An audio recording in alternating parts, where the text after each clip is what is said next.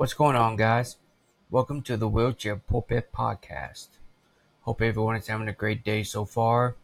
And this episode, I've got a lot of football to talk about when it comes to week two of the college football season and the opening weekend of NFL football.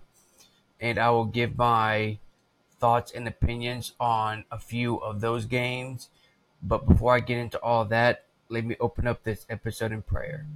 Dear Heavenly Father, thank you for this day. Thank you for this podcast and giving me the ability to do it. In Jesus' name I pray. Amen. So, week two of the college football season is wrapped up, and there were some pretty interesting games that were played. Uh, there were a few upsets one of the games that was on everybody's radar was the Texas Alabama game. And if you heard my previous podcast episode of me going through Alabama's schedule and how I see them finishing this season, I had this game at either a win or a loss for Alabama, and it turned out to be a loss this was a really surprising game, uh, meaning that this was a kind of a sloppy game for Alabama, and you don't see a lot of sloppy Alabama games, especially since Nick Saban has been the head coach.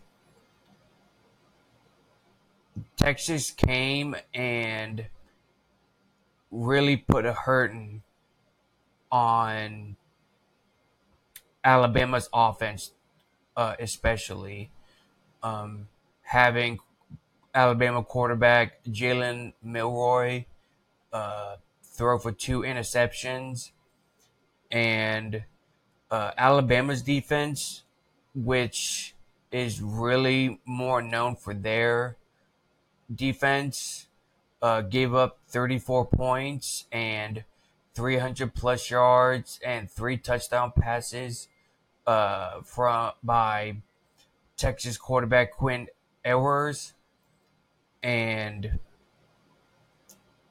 that is going to be a statement. That is the key statement game right now for for Texas and their pursuit in their way of getting into the college football uh, playoffs, and they released the new AP poll yesterday, and they have Texas as number four in the AP poll, and I think this will show what Texas is made of going through the rest of their season. And I think after what they showed and how they played against Alabama, I think it's going to be interesting to see what they do and how they will play the rest of the season against Oklahoma and against the rest of the the Big 12 before they get into the SEC next season. If they do maybe give up a game or maybe go undefeated the rest of the year, I think they will take either the number three or four spot in the college football playoffs uh, they may take two if FSU or Michigan loses a game or two. Uh, I see Georgia taking the number four seed, number one seed until the official college football playoff rankings come out near the end of the season. But we will see how Texas does and the other games that were upsets were the Texas A&M Miami game. Uh, Texas A&M was ranked 25th going into this game, and Miami also put a hurt on them, uh, winning the game 48 to 33. And then Wisconsin being ranked 19th going into uh, their game against Washington State. Uh, they gave up that game, losing 31 to 22. So there are always going to be a few upset games early on in the uh, season. Uh, but let me get into the Florida Gators right now.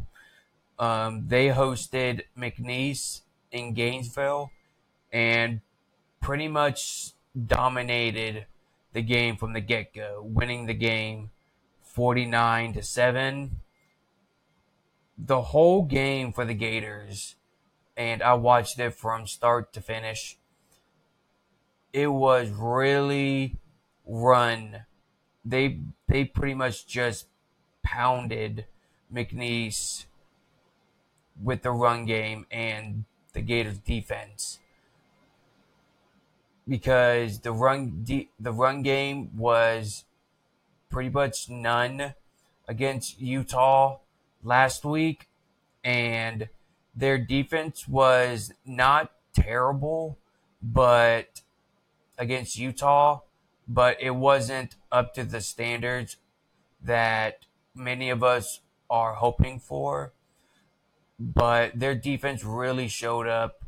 Um, but there's a huge difference between Utah McNeese, but just seeing how the run game and the defense did as opposed to how they did last week against Utah, it shows that the team rallies around a tough and kind of disappointing loss and knowing that they're better than they were when they played against Utah last week. So if the run game and defense show up against Tennessee next week and play the way they did against McNeese, it's going to be an eye opener and it's going to show how they overcome from losses. Um, Montrell Johnson Jr. Uh, he was the main ball carrier, running the ball 15 times for 119 yards with two touchdowns and an average of 7.9 yards a carry. Trevor Etienne ran the ball for 84 yards on 11 carries with one touchdown with an average of 7.6 balls uh, a yard. And then Trey Treyaun Webb ran the ball for 71 yards on 14 carries and two touchdowns with an average of five yards a carry. Uh, quarterback Graham Mertz also contributed with the running game with a goal line quarterback sneak. And he was also productive, not as productive last week against Utah, but he threw for 193 yards and passed for one touchdown, and that included a 50 yard touchdown throw to Ricky Pearsall, who caught six receptions for 123 yards. And I think again, if the Gators come out and they play the way they did against McNeese, against Tennessee, who struggled against Austin Peay last week, it's going to show how they play the rest of the season against their SEC foes. But before I get into the NFL, Um, I have to recognize uh, the West Florida Argonauts. Um, they went to Illinois and defeated McKendree 35 to 3 and that's the same score that they opened up their season against Kentucky Wesleyan. Um, it's good and encouraging to see how UWF is already putting offensive numbers like that on teams already. Um, but we'll see how they do the rest of the season and see if they see if they can keep up that consistency. Um, but now let me get into the NFL, and I'm just going to go into some of the games that shocked me. And uh, the first one was the very first game between the Lions and the Chiefs. I had the Chiefs winning this game. Um, I did I did say that the Lions will put up a fight, and I re- I was really shocked that the Lions went into Arrowhead and beat the Chiefs. Um, granted, the Chiefs uh, and Patrick Mahomes didn't have their star tight end Travis Kelce due to a hyperextended knee injury, but nonetheless, they uh, they had weapons they could contend with, but again, their receivers didn't really help them out much, uh, especially Florida graduate Kadarius Toney. He didn't really help out. He had a very crucial drop that turned into an interception. And the Lions' offense and defense, their whole team really showed up, uh, especially quarterback Jared Goff throwing for 253 yards and a touchdown pass. And the Lions' defense holding Patrick Mahomes to only 226 passing yards, two touchdowns, and an interception. After that game, I see the Lions really being a force in the AFC, in the NFC, and I think the Chiefs, if they don't get Travis Kelce back as 100% for the rest of the year. I don't see them going deep in the playoffs or even a Super Bowl run, but we'll see how Travis Kelce does after that injury. The other game that uh, kind of shocked me was the Cleveland Cleveland Browns and Cincinnati Bengals game. Um, the weather was not great. Uh, the rain was bad, but that didn't give. That's not an excuse for Cincinnati to only put up a field goal in the third quarter, and MVP candidate Joe Burrow only throwing for 82 yards after receiving a massive, massive contract deal. Cleveland uh, with Deshaun Watson. Um, and if you kept up with that whole De- Deshaun Watson allegations, uh, I'm not going to get into that because that's a whole other episode because uh, that would take an episode long. But he had to do what he had to do to win the game, and I was pretty disappointed on how uh, Cincinnati played, uh, regardless of weather, um, because they're predicted by many to make a deep playoff run and get into the Super Bowl, if they play the way they did it against Cleveland, then they're in for a long and rough season. And then lastly, uh, speaking about long and tough season, I think the Giants are going to have a very long, very tough year. Um, because I wasn't too terribly surprised at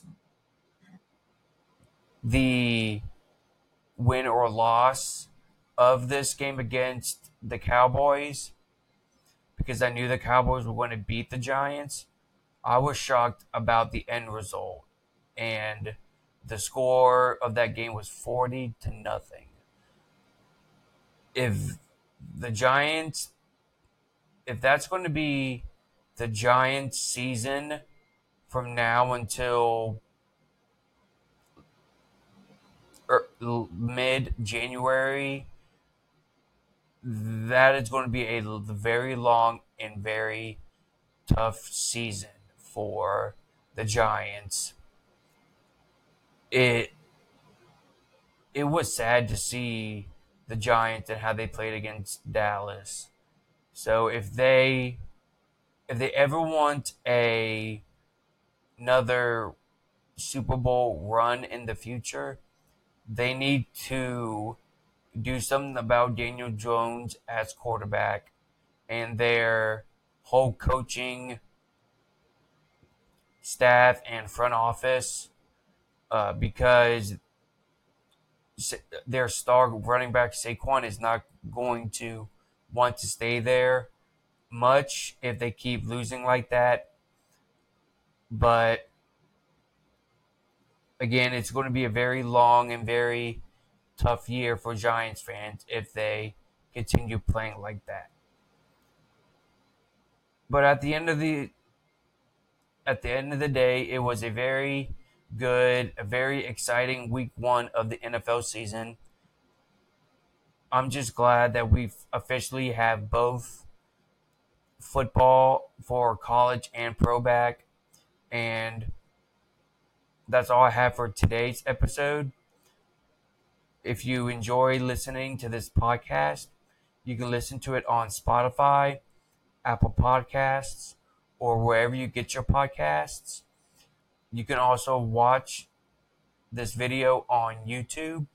And if you especially like this podcast and like to donate, you can click on the link that I send on my social media pages and you can subscribe to this podcast. But again, that's all I have for today's episode. Hope you'll join me next week as I talk more football and other sports headlines that are needing of my thoughts and opinions. But let me end this episode in prayer, and I will talk to you all next week. Dear Heavenly Father, thank you for this day. Thank you for this podcast and giving me the ability to do it. Father, I pray that whoever listens to this will be encouraged. And I pray this for your person's name. Amen.